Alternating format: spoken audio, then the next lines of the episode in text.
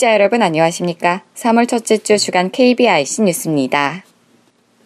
국립중앙도서관의 장애인을 위한 무료 책 배달 서비스인 책날의 신청이 지난 2일부터 별도 운영하는 홈페이지를 통해서 가능해졌습니다. 기존에는 도서관 담당자 근무 시간에만 전화 신청을 받았지만 앞으로는 원하는 시간에 언제 어디서든 홈페이지에 접속해 책날의 신청, 반납, 조회 등의 서비스를 이용할 수 있습니다. 국립중앙도서관 관계자는 지식정보 취약계층인 장애인이 보다 편리하게 지식정보에 접근할 수 있는 시스템과 장애 유형에 따라 홈페이지에서 이용할 수 있는 대체 자료를 개발해 보급하는 등 장애인의 도서관 이용 활성화와 지식정보 격차 해소를 위한 노력을 지속적으로 추진할 계획이라고 전했습니다. 한편 책나래 서비스는 도서관 방문 이용이 어려운 장애인이 도서관 자료를 편리하게 이용할 수 있도록 무료로 집까지 배달해주는 서비스로 1에서 6급 시각장애인, 1에서 3급 등록장애인, 1에서 2급 거동불편자, 1에서 3급 국가유공 상의자 등 130명 이상이 이용 대상입니다. 시각장애인의 음성자료 이용을 위한 정부 3.0 국가대체 자료 공유 시스템 서비스가 지난 2일부터 확대 개편됐습니다. 정부 3.0 국가대체 자료 공유 시스템은 전국 공공도서관 또는 장애인 도서관에 소장하고 있는 시각장애인을 위한 음성 대체 자료를 어플리케이션을 통해 통합 검색하고 원문을 바로 이용할 수 있도록 돕는 서비스입니다. 국립중앙도서관은 기존 PC 프로그램과 아이폰 기반의 국가대체 자료 공유 시스템을 안드로이드 기반 스마트 기기뿐만 아니라 인터넷이 연결된 한손에, 책마루, 리니오 포켓 등 상용 보조공학 기기에서도 이용 가능하도록 확대합니다. 서비스 대상도 19개 장애인 도서관에서 38개 장애인 도서관으로 자료의 양도 기존 41만 여 건에서 50만 여 건으로 늘렸습니다. 개편된 시스템은 전용 홈페이지, 구글 마켓 및 앱스토어에서 내려받아 이용할 수 있습니다. 헌법재판소는 기사 자격증 없이 의지, 보조기를 제조하지 못하도록 한 장애인 복지법에 제기된 헌법소원 사건에서 재판관 전원일치 의견으로 합헌 결정했습니다. 장애인 복지법은 의지, 보조기 제조업을 하려면 기사를 한 명 이상 두도록 하고 이를 어기면 1년 이하 징역이나 500만 원 이하 벌금에 처하도록 했습니다. 현재는 장애인이 각자 증상과 상태에 맞는 의지 보조기를 사용할 수 있게 하려면 신체 장애에 대한 전문적인 의공학적 접근이 필요하다며 전문적 지식을 갖춘 기사가 제조에 반드시 관여하도록 할 필요성이 있다고 설명했습니다. 앞서 A씨는 의지 보조기 기사 없이 정형외과용 구두를 제작하다가 형사처벌을 받자 장애인복지법 조항이 직업의 자유를 침해한다며 헌법소원을 냈습니다. 작년 12월 폐간된 장애인 문예지 소떼문학이 미국의 스탠퍼드 대학 도서관에 비치됩니다. 소떼문학의 발행인 방귀희 씨는 지난달 25일 스탠퍼드 대학으로부터 소떼문학 한지를 구입하겠다는 요청을 받아 지난주 발송했다고 밝혔습니다. 1급 지체장애인인 방귀희 발행인은 지난 1991년 서정슬, 강동석, 김옥진 등 장애문인들과 함께 소떼문학을 창간해 작년까지 이끌어왔습니다. 하지만 작년 한국문화예술위원회의 우수문예지 발간 지원 대상에서 탈락하면서 운영에 어려움을 겪다 백호를 마지막으로 폐간됐습니다. 방 발행인은 연락을 받고 세상에 이런 일이 있을 수 있구나 하고 깜짝 놀랐다며 장애인 문예지는 세계적으로 유례가 없어 학생들과 함께 연구하고 싶다는 취지였다고 말했습니다. 이어 소떼문학이 국내에서 천덕꾸러기 같은 존재였는데 해외에서 인정받으니 너무 기뻤다고 덧붙였습니다. 오는 23일부터 26일까지 프랑스 보르도에서 열리는 제9회 보르도 국제장애인 기능 올림픽 대회에 국가대표 선수 39명이 39개 직종 경기에 출전합니다. 국제장애인 기능 올림픽 대회는 세계 각국 장애인이 직업 능력을 겨루는 대회로 1981년 일본 도쿄 대회를 시작으로 2011년 서울 대회까지 총 8회 개최됐습니다. 한국은 4회 호주 대회부터 8회 서울 대회까지 5회 연속 우승했으며 이번 대회 종합 우승을 위해 대회 3개월 전부터 합동 훈련을 진행한 가운데 직종마다 훈련 지도위원을 배치해 국가대표 선수들을 지도했습니다. 총 49개 직종 경기가 열리는 보르도 국제장애인 기능 올림픽 대회는 2년마다 열리는 기능 경기 대회인 유로스킬과 동시에 진행돼 장애인과 비장애인이 함께하는 축제의 장이 될 것으로 보입니다. 초등학교 교과서에 실린 사파 속 등장인물이 남성, 비장애인, 백인 중심으로 구성돼 소수자에 대한 차별이 심각하다는 주장이 나왔습니다. 성공회대 NGO 대학원 시민사회단체학과 김지혜 씨는 석사 논문 2015학년도 초등학교 국정교과서 사파의 소수자 차별성 분석을 통해 소수자 차별적 고정관념이 교과서를 통해 초등학생들에게 전달되고 있다고 지적했습니다. 김 씨가 2015년 사용된 117건의 초등학교 교과서에 실린 사파를 분석한 결과 실제 인구의 약 5%에 해당하는 장애인이 초등학교 교과서 사파에 등장하는 것은 0.2%에 불과했습니다. 또 현실에서 장애인의 경제활동 참가율은 40%였으나 교과서 사파에서 성인 장애인이 직업인으로 등장하는 비율은 19%에 그쳤습니다. 김 씨는 조사 대상이었던 초등학교 국정교과서의 사파를 하나의 사회로 본다면 그 속에 등장하는 9만 5천여 명의 인구 구성이 실제 우리 사회와 큰 차이가 있는 것이라며 250만 명에 이르는 장애인이 사파에 212회 등장하는 동안 20만 명뿐인 국내 체류 백인들은 사파에 장애인보다 15배가 많은 3,523회나 등장하고 있다고 설명했습니다. 이어 소수자 차별적인 고정관념이 학생들이 배우는 초등학교 교과서 속에 담겨 있다는 것은 소수자 차별을 지향하려는 현실의 긍정적인 변화마저 지체시킬 수 있다고 지적했습니다. 장애인, 노인, 어린이, 임산부 등 교통약자를 포함한 시민 누구나 편안하게 이용할 수 있는 무장애 보행로가 시범 조성됩니다. 서울시는 걷는 도시 서울을 위해 관악구와 성동구의 교통약자도 자유롭게 이동할 수 있는 무장애 보행 환경을 10월까지 조성한다고 밝혔습니다. 초등학교와 특수학교가 있어 어린이와 장애 이동이 많은 관악구 서울정문학교 일대에 보도 경사를 미끄럽지 않게 하고 중간중간 끊긴 보도로 연결해 평평한 보행로가 이어지도록 조성할 예정입니다. 또한 휠체어와 유모차가 편리하게 이동할 수 있도록 보도와 차도 높이를 갖게 하고 어린이들이 차도에 들어가지 못하도록 보행 펜스를 세울 방침입니다. 서울시는 무장애 보행 환경 설계부터 설치, 사후 평가까지 교통력자 단체, 지역 주민, 관련 시설 관계자, 자치구 등으로 구성된 현장 협의체를 구성해 운영하고 3월에서 5월에 의견을 수렴해 설계를 마치고 10월까지 공사를 끝낼 계획입니다. 서울시 관계자는 지난 2010년 이후 교통약자가 연평균 1.4% 이상 증가하는 데다가 걷는 도시 서울을 위해 누구에게나 차별 없이 편안한 보행 환경을 만드는 것이 필요하다고 보고 보편적 디자인을 도입했다고 설명했습니다. 발달장애인 성폭력 전문 3당 기관인 베네스타 사회복지연구원이 오늘 개관식을 갖고 본격적인 운영에 들어갔습니다. 연구원은 발달장애인 가족지원센터와 스트레스 상담센터 두 센터로 운영됩니다. 발달장애인 가족지원센터의 경우 장애인 맞춤형 성교육과 성폭력 예방 인형극, 장애인식 개선 및 인권교육, 장애인 고충 3당 등 발달장애인과 가족을 대상으로 다양한 교육 프로그램을 제공하게 됩니다. 또한 스트레스 상담센터는 스트레스로 인한 어려움을 갖고 있는 장애인과 비장애인에게 전문적인 상담을 지원합니다. 베네스타 사회복지연구원 이준우 원장은 전문적인 교육을 통해 장애인의 성문제에 대한 민감성을 알리고 올바른 인식과 문화를 갖추도록 할 것이라고 말했습니다. 대구 사이버대학교가 농아인들을 위한 동아리 모임인 이음을 창립했습니다. 대구 사이버대 재학생 20여 명의 농아인 주축 동아리 이음은 청각장애를 가진 학생들 간의 원활한 대학 생활을 위한 교류와 함께 수화를 통한 깊이 있는 학문 연구에 나설 예정입니다. 동아리 창립을 준비한 사회복지학과 송인욱 교수는 온라인 수업상에 자막이나 수화가 지원되지만 어려운 전공 수업의 경우 수화를 통해 변환되는 과정에서 청각장애 학생들이 이해하기 힘들어할 때가 많다며 창립 배경을 설명했습니다. 이 대학 2학년 김보경 씨는 1년간 많은 시행착오를 겪으며 대학 생활에 적응할 수 있었는데 앞으로는 이음 동아리를 통해 청각장애 후배들이 많은 정보도 공유하며 어려움 없이 공부할 수 있었으면 좋겠다고 말했습니다.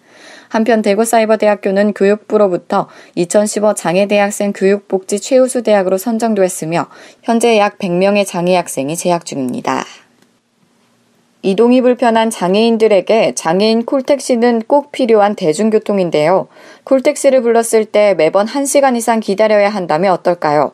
급할 때는 이용하기 어렵다는 장애인 콜택시 문제를 KBS 윤지연 기자가 취재했습니다.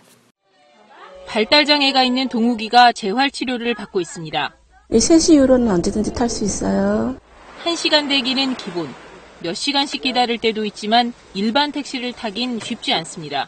인터뷰 좀이 장애아동 가족. 휠체어식으로 된 유모차가 있어요. 큰 게. 이거를 접고 넣고 이런 걸 기사 아저씨들이 싫어하세요. 욕먹으면서 다 봤어요.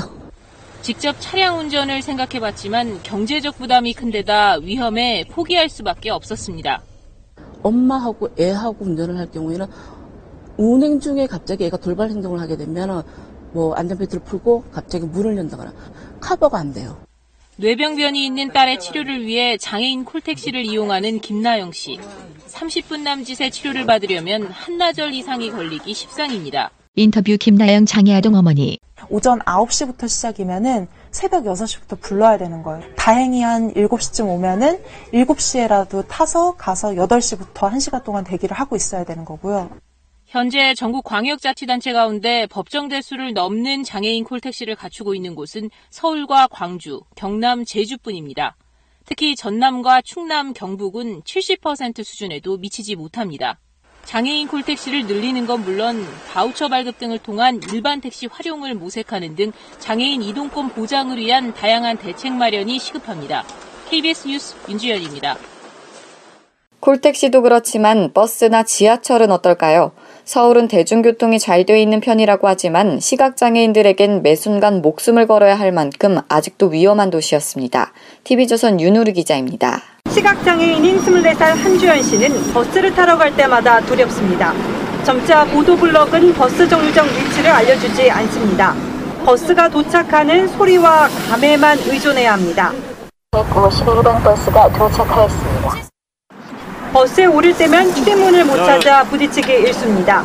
어렵사리 타서도 카드 단말기를 못 찾습니다. 여기입니다, 여기. 아, 네. 여기 쪽이요? 그 밑에, 그 밑에. 예, 됐습니다. 네, 감사합니다. 예. 지하철을 타기도 무섭습니다. 보통 스크린 도어는 선로와 같은 위치에 설치되어 있습니다. 하지만 이같이 스크린 도어가 없는 곳에서는 장애인이 바닥에 부착된 점자 블럭을 확인하려는 경우 추락 위험이 높아집니다.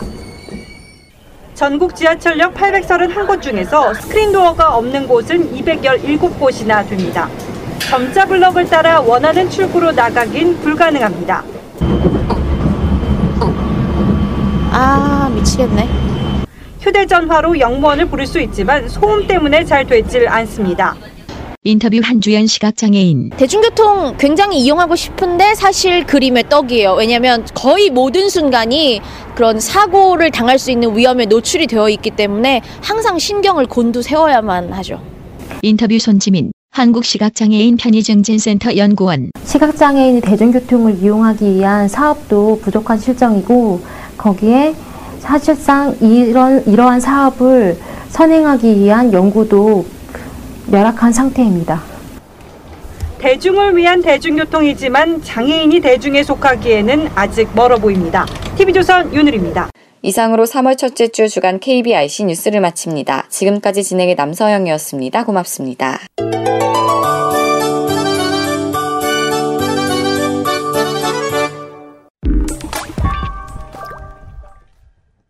안녕하세요. KB 카톡에서는 청취자 여러분과 같이 고민하고 최신 정보를 전하는 글을 매주 선정해서 소개해 드리고 있는데요.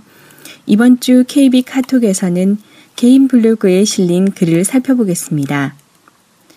이화섭의 방송 이야기, 시각장애인 TV 앵커 희망을 쏟아, 이화섭 전 KBS 보도본부장, 낭독자 김보미, KBS 뉴스에는 장애인이 진행하는 코너가 있다. 낮 12시 TV 뉴스 가운데 생활 뉴스 코너를 5분가량 진행한다. 지금의 장애인 앵커 임세은 씨는 이창훈, 홍서윤 앵커에 이어 3대 장애인 앵커이다. 그들은 장애인이라는 한계를 극복하고 각고의 노력 끝에 방송 앵커가 됐다. TV 뉴스에서 정상적인 방송인들도 뉴스 코너를 진행하는 것이 생각처럼 쉽지가 않다. 장애인 앵커들은 소외된 모든 이들에게 희망이라는 선물을 쏘아 올리고 있다. KBS 초대 장애인 앵커인 이창훈은 시각장애인으로 전 세계에 주목을 받았다. 영국의 민영 방송 채널 5가 KBS보다 2년 앞선 2009년 11월에 안면 변형 장애인을 앵커로 기용해 시청자들에게 신선한 충격을 준 적이 있다. 그것은 단 일주일이었다. 시각장애인을 앵커로 기용한 것은 역사상 처음 있는 사건이었다. 그것도 1년 넘게 방송을 진행했다. 시각장애인이 TV 뉴스 앵커를 한다면 누구든 못할 일이 무엇이 있겠는가? KBS가 장애인 앵커를 기용하는 아이디어를 낸 이는 김인규 KBS 사장이다. 김 사장은 2011년 장애인의 날을 맞아 발표한 KBS 장애인 동행 선언의 하나로 장애인 뉴스 앵커 선발을 공표했다. 장애인들에게 사회 참여의 기회를 넓히고 자신감을 심어준과 동시에 비장애인들에게 장애인에 대한 편견을 깨는 계기를 만들자는 것이었다. 김 사장은 장애인들의 동계올림픽 축제인 스페셜 올림픽을 전폭적으로 지원하는 등 장애인들에 대한 이해와 비전이 탁월했다. 김인규 사장은 KBS를 떠난 뒤 2016년 2월 한국장애인 재활협회장에 취임했다. 장애인 앵커 선발은 처음 해보는 일이라 어려움이 뒤따랐다. 보도본부 안에 테스크포스가 꾸려지고 장애인 단체와 사회복지학 전문가에게 일일이 자문을 구해야 했다. 1차 서류 전형에 523명이 응시했다. 모든 유형의 장애인에게 응시 자격이 주어졌다. 서류 전형 평가 항목은 학력과 경력, 발전 가능성이었다. 서류 전형 합격자는 30명이었다. 지체장애인 15명, 시각장애인이 9명, 뇌병변 장애인이 3명, 청각장애인이 2명, 안면변형 장애인 1명이 뽑혔다. 2011년 7월 12일 한여름 KBS 뉴스 스튜디오 안은 후끈 달아올랐다. 2차 카메라 테스트가 시작됐다.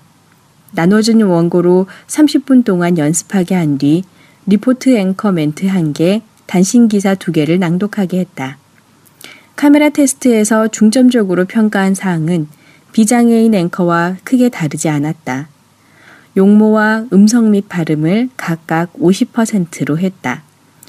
용모는 친근감, 개성, 현장감, 신뢰성, 안정감을 주는가를 보았고 부드럽고 호감을 주는 음성과 표준어 구사 능력도 평가했다. 1, 2차 평가를 거쳐 최종 카메라 테스트에 남은 사람은 10명이었다. 서류 전형 합격자 30명 가운데 1, 2차 관문을 통과하면서 3분의 1만 남았다. 지체장애인이 5명, 시각장애인 3명, 뇌병변 장애인 1명, 청각장애인 1명이었다. 이들을 대상으로 최종적인 장애인 앵커 시험이 진행됐다. 준비나 연습 없는 즉석 단신 낭독과 자기소개와 질의응답으로 소양을 파악했다. 인성과 가치관, 그리고 조직 적합성도 평가했으니 여느 입사 시험보다 더욱 까다로운 통과 의뢰가 있었던 셈이다. 이런 관문을 뚫고 선발된 시각장애인 앵커가 이창훈이다. 당시 27살 시각장애 1급이었다. 여러 유형의 장애인 가운데 시각장애인을 앵커 요원으로 선발한 것은 큰 모험이었고 엄청난 용기가 필요했다. 누구도 한 번도 가지 않은 길이었다. 이창훈 앵커는 선발된 후 13주 동안 앵커에 필요한 자질과 소양을 쌓는 교육을 받았다. 보도본부 내외근 부서를 두루 돌면서 뉴스 생산과 방송에 대해 체험했다. 아나운서 신입사원 교육에도 참가해 정확한 발음법을 배우고 전달력을 높였다. KBS 아나운서들은 특히 시선 처리 교정을 위해 개인적인 지도를 아끼지 않았다. 2011년 11월 7일 국내에서 최초로 시각장애인 앵커 이창훈이 진행하는 뉴스가 송출되었다. KBS 1TV 뉴스 12에서는 이창훈의 생활 뉴스라는 타이틀로 첫 방송을 탄 뒤 16개월 동안 이 코너를 진행했다. 이창훈 앵커에게는 뉴스 원고를 점자로 출력할 수 있는 점자 프린터와 점자 단말기가 지급됐다. 전담 도우미 인력이 배치돼 방송하는 데 지장이 없도록 도왔다. 장애인 앵커 선발 TF 팀장은 임흥순 부장, 곽우신 기자가 채용 일정과 전형 방법을, 이재환 기자가 사내 협조 등 공문 처리와 경비, 기현정 기자가 공모 SB 제작과 인터넷 공고, 이광열 기자가 전형 실무 및 홍보를 맡아 고생했다. 그들은 평생 잊지 못할 보람 있는 일을 해냈다. 이대 앵커 선발은 1차 선발 때 부족했던 사항을 보완해 실시했다. 필기시험을 전형에 포함시켜 뉴스 진행자로서 기본적인 사회적 관심도와 상식 수준을 평가했다. 국제회의실에서 장문 시험도 보았다. 한글 맞춤법 등 기본적인 어무 능력을 볼 수 있는 장점도 있었다. 서류 접수 뒤에는 문자 알림 서비스를 실시했다. 원서가 제대로 접수됐는지에 민감하게 반응하는 장애인들의 많은 점을 배려한 조처였다. 104대 1의 경쟁을 뚫고 홍서윤 앵커가 선발됐다. 홍서윤 앵커와 지금의 3대 앵커인 임세은 앵커 둘 다 지체장애 1급이다. 비주얼 매체에서 앞을 볼 수 없는 장애인이 TV 뉴스를 진행한다는 사실만으로 상식을 깨는 발상이었다. 비록 짧은 코너 진행이었지만 그 상징성은 대단했다. 세계의 여러 언론사들이 앞다투어 취재했다. 일본 마이니치 신문, 중국 CCTV, 이슬람권 방송인 알자지라 방송 등 많은 매체가 이창훈 앵커와 관련한 얘기를 보도했다. 세계의 장애인들에게 희망을 주고 장애인 정책을 펴는 행정가들에게도 큰 자극이 됐다. 이창훈 앵커는 정규직이 아닌 1년 계약의 프리랜서여서 아쉬움이 컸다. 일부 장애인 단체들은 한시적인 비정규직 앵커 고용을 두고 KBS가 자사 홍보를 위해 쇼를 한 것 아니냐며 비난하기도 했다. KBS는 장애인 앵커를 발굴, 육성하는 인큐베이터 역할을 하면서 한 번 기용한 장애인 앵커들을 프리랜서로 다양한 방송 프로그램에 참여시키고 있다. 이창우는 뉴스 앵커를 그만둔 뒤에도 KBS 1TV 사랑의 가족 프로그램에서 이창훈의 인터뷰 마주보기 코너를 고정 진행하고 있다. 이와 함께 KBS 장애인 라디오 방송인 제3라디오 내일은 푸른 방송과 예능 프로그램인 여유만만 그리고 외부의 여러 방송국에도 패널로 출연해 걸쭉한 입담으로 능력을 발휘하고 있다. KBS가 배출한 장애인 방송인이 어느덧 우리 사회의 중요한 구성원이 되어 수많은 사람들에게 용기와 희망을 선물하고 있다. KBS가 사회적 약자를 위해 의미 있는 공헌 사업 100가지 정도만 하면 수신료 현실화는 별 문제가 없으리라는 생각도 해본다. 고맙습니다.